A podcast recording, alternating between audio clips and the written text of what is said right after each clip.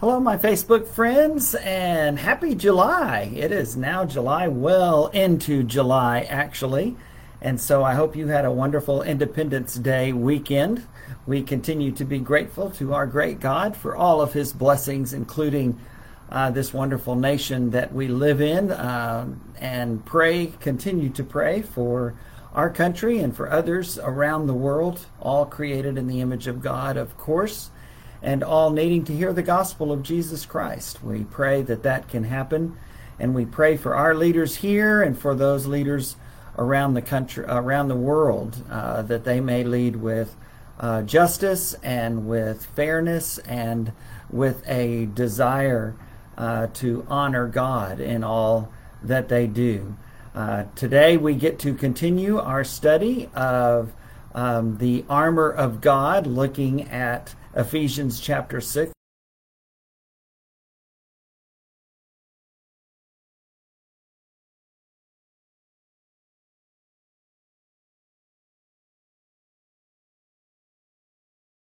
to others who will be watching live or perhaps a little bit later on uh, today or in the days ahead. Uh, as we continue on through this study, today we come to the helmet of salvation.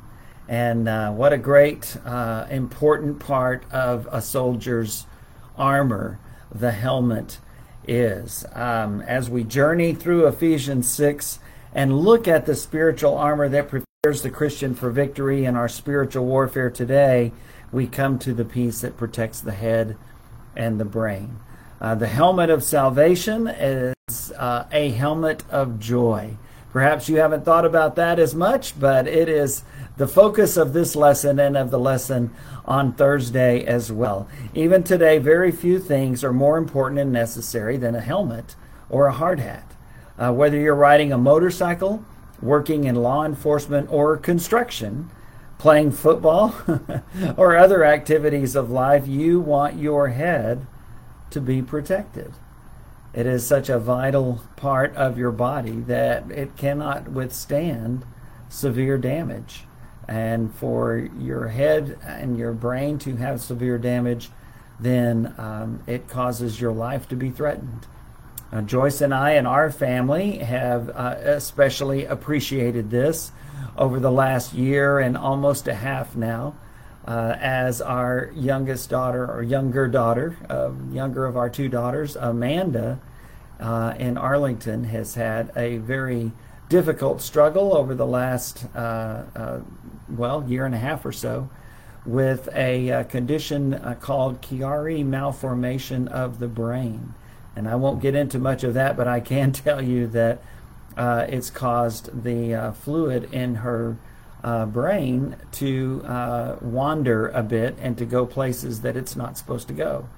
And so a year ago, February, February of 2020, as many of you know, she had brain surgery, and they tried to uh, help that. And over these past uh, weeks and few months, she has noticed some more symptoms coming up, and so we ask for your prayer.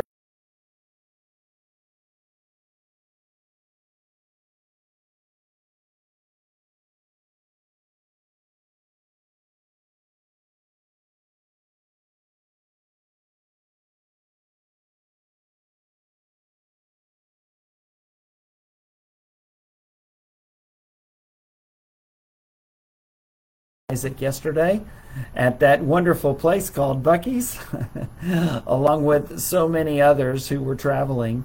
And we were able to share lunch at a nearby restaurant, too crowded in there, and then walk around Buc-ee's um, in Terrell, meeting them halfway. And it was a great joy to be able to see them.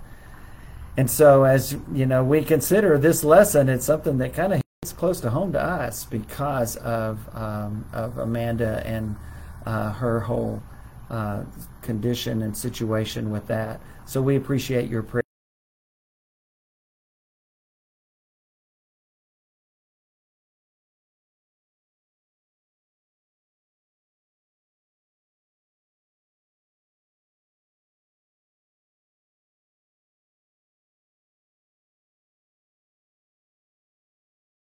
The Holy Spirit connected the helmet of the Christian with the life and joy of knowing that we are forgiven. It is the helmet of salvation. What could possibly bring us more joy than to know that we are saved from our sins? The great letter of First John that we've been discussing on Sunday afternoons has that wonderful scripture 1 John 5:13 I'm writing these things to you so that you may know that you are saved not knowing in an arrogant way not knowing uh, that we're saved because of our own good deeds and good life but rather knowing that we are saved through the blood of Jesus Christ that continually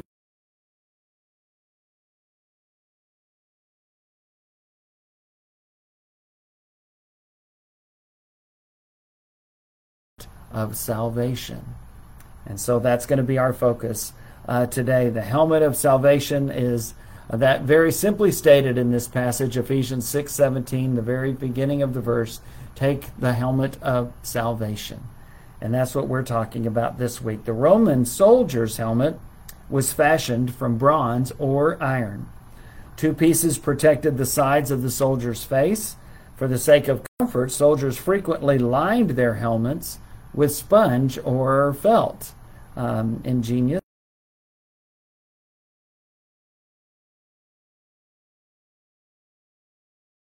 Almost like uh, Joyce and I wore in our old band uniforms in the 70s when we were in the high school march.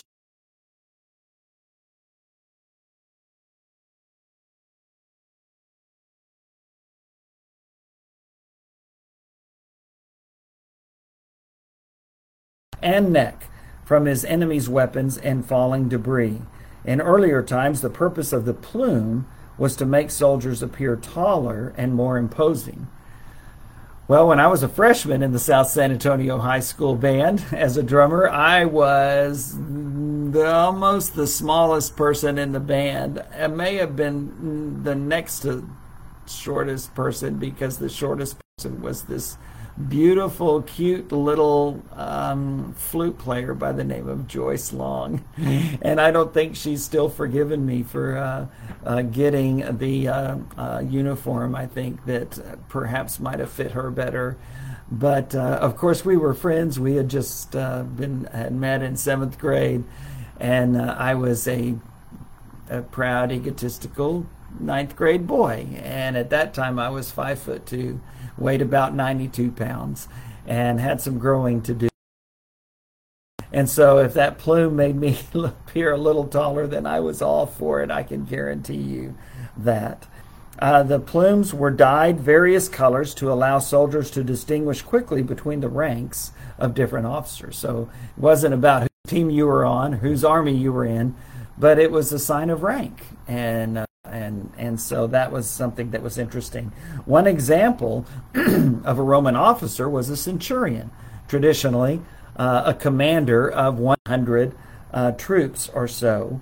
Cornelius in Scripture was a centurion, and he was the first non-Jew who was converted to Christianity. He was the first Gentile, and that story, of course, is seen in Acts chapter 10. Uh, in Psalm 140, verse 7, Scripture says, Sovereign Lord, my strong deliverer, you shield my head in the day of battle. Psalm 140, verse 7. And so Scripture affirms how important it is for us to protect our head and our brain. Uh, and that's something that is absolutely essential. Um, and and so I, uh, I I think that Scripture acknowledges that Old Testament and New as we just read from the Psalms. And now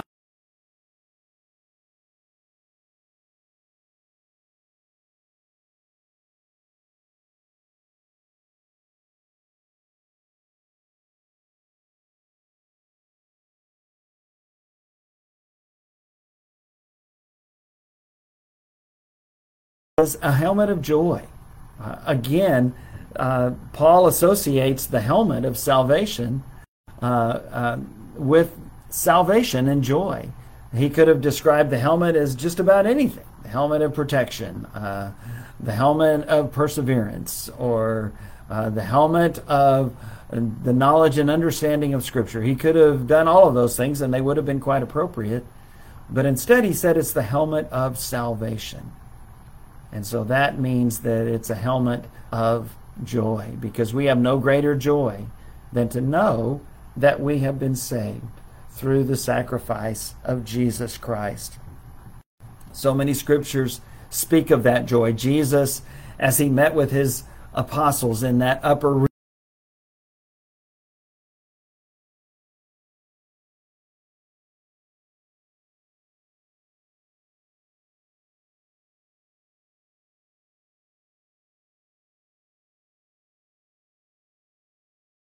his last time together with them before his arrest and before his conviction and death. Well, during that time, he spoke to them several times in those chapters in John about joy. He wanted them to have his joy, he wanted their joy to be complete. Other passages of scripture that we could mention, of course, Philippians 4, verse 4, writing from jail under uh, arrest, waiting uh, for the ruling uh, to his hearing from uh, Caesar, as best we can tell. Paul in a Roman prison, writing uh, those prison epistles, as we call them. One of them, the book of Philippians. And this great passage on joy starts in Philippians 4, verse 4. Rejoice in the in the Lord always. I will say it again. Rejoice. He wants us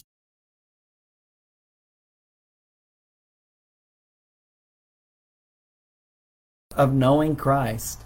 Uh, and and so it's not a joy that's based on external circumstances. It's not a joy that's based on how well our life is going at the time, but rather it's a fundamental, much deeper joy that goes to the very foundation of our soul. The joy that can be found in Jesus Christ, in His salvation, uh, in the righteousness of God that comes through faith, as Paul puts it uh, in uh, Romans and in Philippians 3 and in other places. Um, and so this is the, the joy that we have in Jesus Christ. That great passage in 1 Thessalonians 5, verses 16 through 18, begins the very same way Rejoice always. Uh, pray continually, pray constantly, pray without ceasing. The traditional translation of, of 1 Thessalonians 5:17. And then the next verse, verse 18 give thanks in all circumstances, because this is God's will for you in Christ Jesus. Read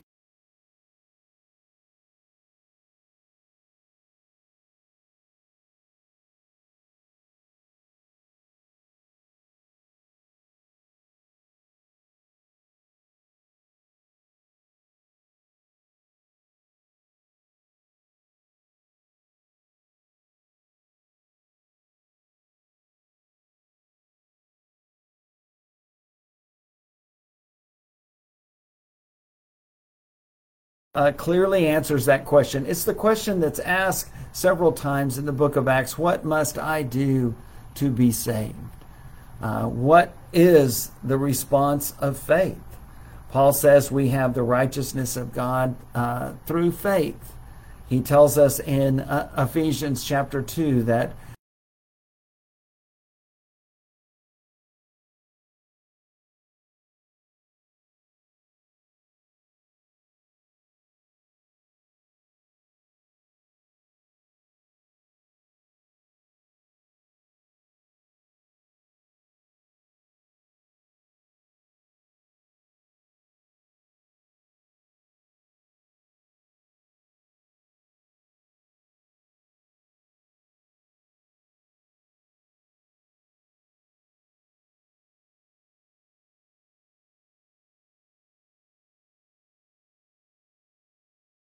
um, that great, great passage that talks about how, how much God so loved the world that he gave his one and only Son that whoever would believe in him would not die, in spite of their sins, would not die, but have everlasting life. So the first step is, is to believe. Hebrews 11 says that, as we've said, the, the one who comes to God, who will be pleasing to God, must first of all believe that he exists. And then, secondly, that he is a rewarder of all those who have come to trust in him. In other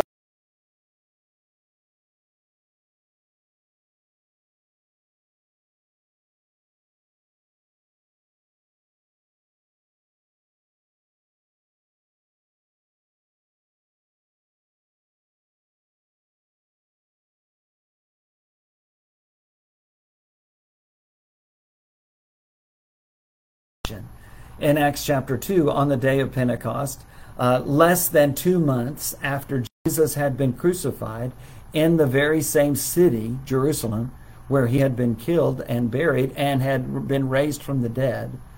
Uh, they ask, after hearing that first gospel sermon in Acts chapter 2, what, what shall we do? What do we do? They were convicted in their hearts. Acts 2.36 uh, and 37 says, G, uh, Paul, Peter affirms that God has made him both Lord and Christ, this Jesus whom you crucified, he says. And that's when they ask, what, what do we do?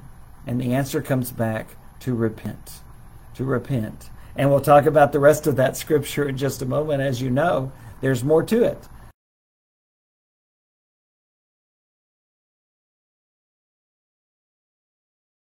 does that word mean? Well, that just means that we, we change our life. Uh, repent means to to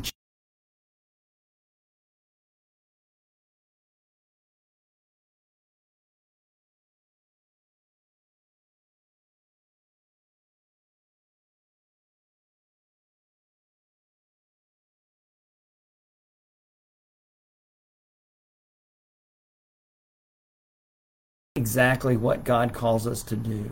When we recognize that we are sinners and we've come to faith in Jesus Christ, we repent of our sins. Interestingly enough, in in Acts chapter 2, when, when it says the people ask, What do we do? They, they were convicted already. They were convinced. They believed. And so the answer in Acts 2.38 is not, well, you don't have to do anything else. Just so you're, you believe, just so you're convinced, we're good. Um, but that wasn't the response. The response was to repent. And we'll talk about the other one in just a moment. Uh, scripture says, Jesus in Luke 13 says, Unless you repent to the Jews around him, you shall uh, also perish, just like some that they were telling stories about who had been killed. Uh, God commands everyone every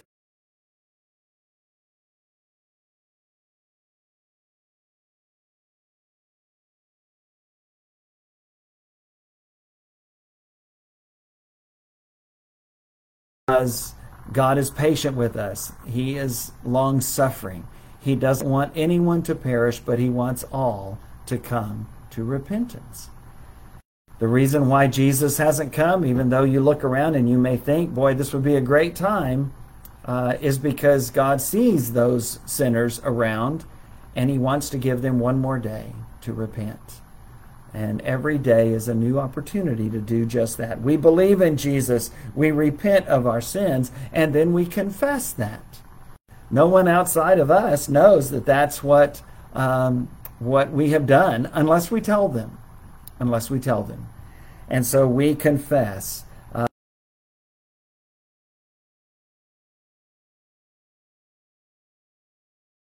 who was returning home from Jerusalem, having gone there to worship,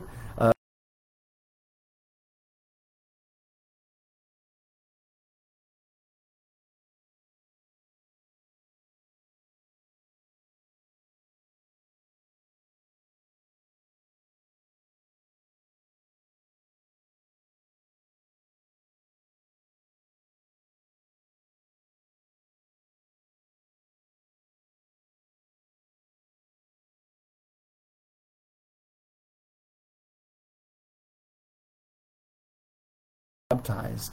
And um, uh, Philip says, Well, if you believe, you may. And uh, textual variant here that you can look up on your own, but many manuscripts say that the man said, I believe that Jesus is the Son of God. They both go down into the water and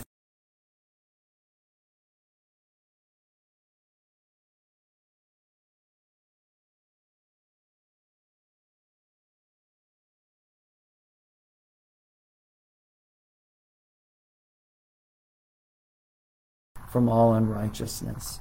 Uh, we believe in Jesus. We repent. We turn away uh, from our sins and uh, we confess this faith and this desire. We won't ever be completely 100% sinless, but we can get on a different path, and that's the idea of repentance. And we confess that so that others will know. And then there's one more thing, and that is that we are baptized into Jesus Christ. We mentioned that passage in Acts chapter 2 on the day of Pentecost. That's the rest of Peter's answer.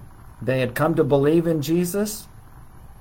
They asked, What do we do? And the answer came back Repent and be baptized, every one of you, in the name of Jesus Christ for the forgiveness of your sins, and you'll receive the gift of the Holy Spirit.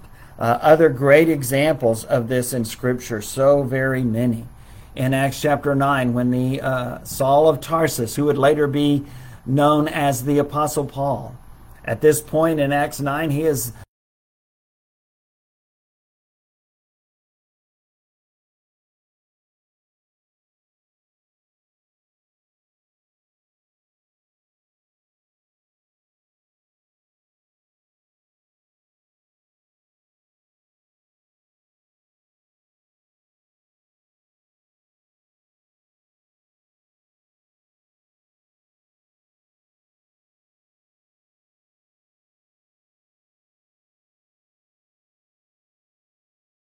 destroyed the church for a while, for the first several years.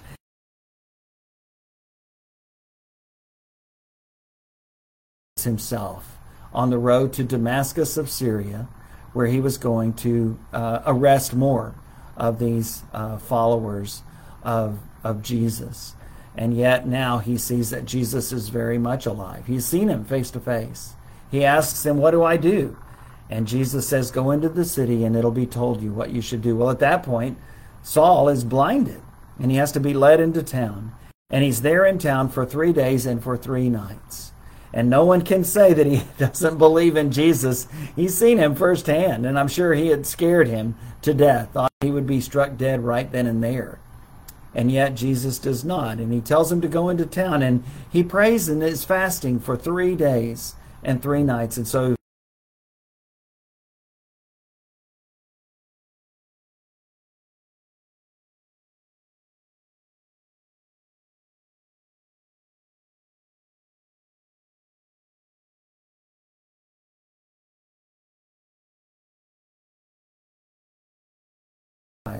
and wash your sins away, calling upon the name of the Lord.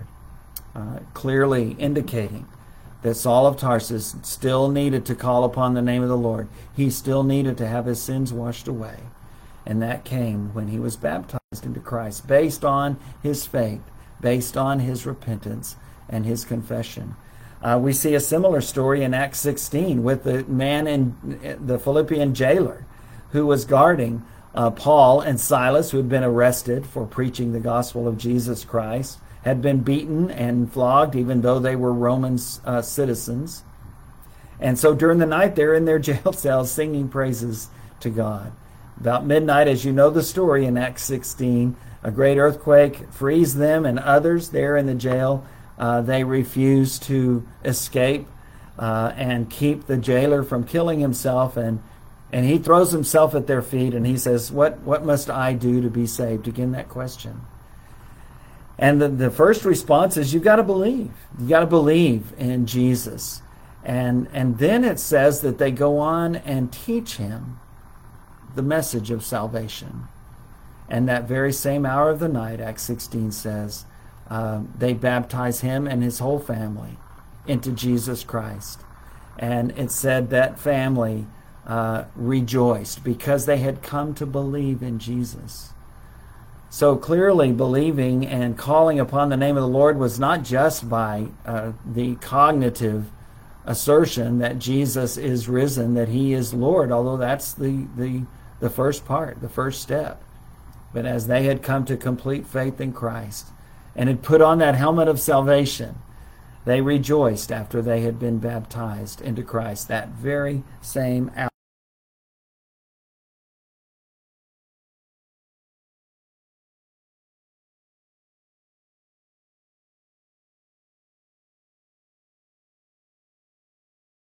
Make disciples of all people, baptizing them in the name of the Father, the Son, and the Holy Spirit. And then continuing to teach these new disciples along the way. Uh, lots of other scriptures, such as Romans 6, uh, that says we die to sin. We are buried with Christ through baptism into death, and we're raised to live a new life. Uh, if you have questions about the response of faith, about how to put on the helmet of salvation, I hope you'll reach out to someone. Uh, feel free to uh, text me or Facebook message me, email me, and, and ask away.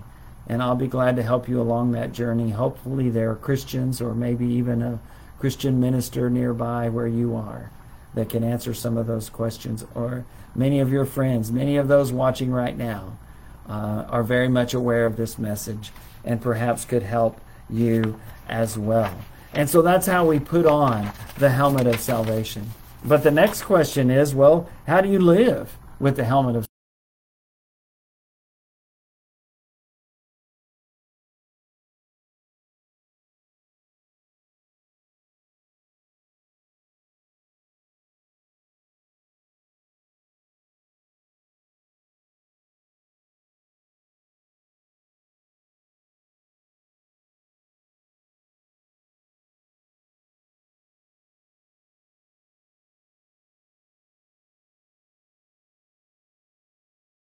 God uh, so that we can face the enemy every day. It is a life uh, of joy. It is a life, first of all, of joyful serving.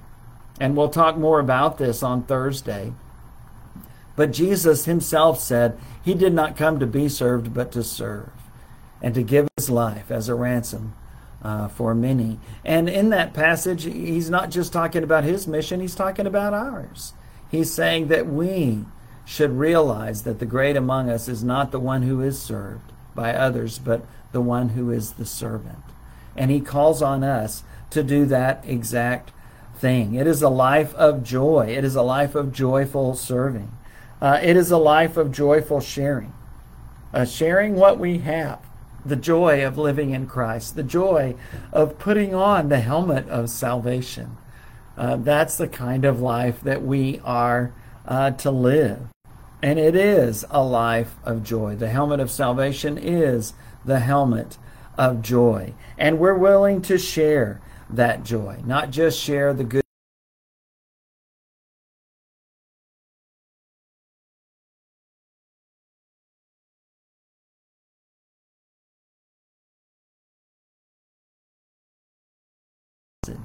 To believe in the Lord Jesus, to uh, repent of your sins, to change your direction in life towards the cross, and to think on things above, as Colossians 3 says. Commit to doing that.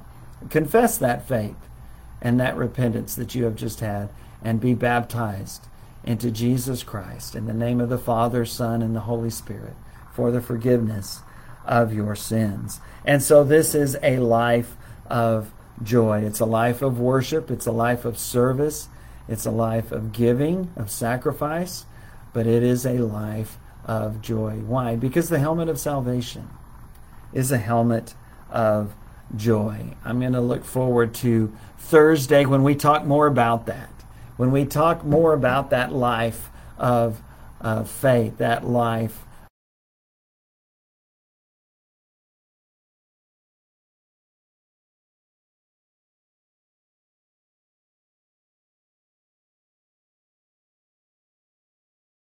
of salvation is a call to service, to call to serve others rather than to serve yourself, and to realize that greatness comes only in giving of oneself in the same way that our Savior Jesus gave of himself.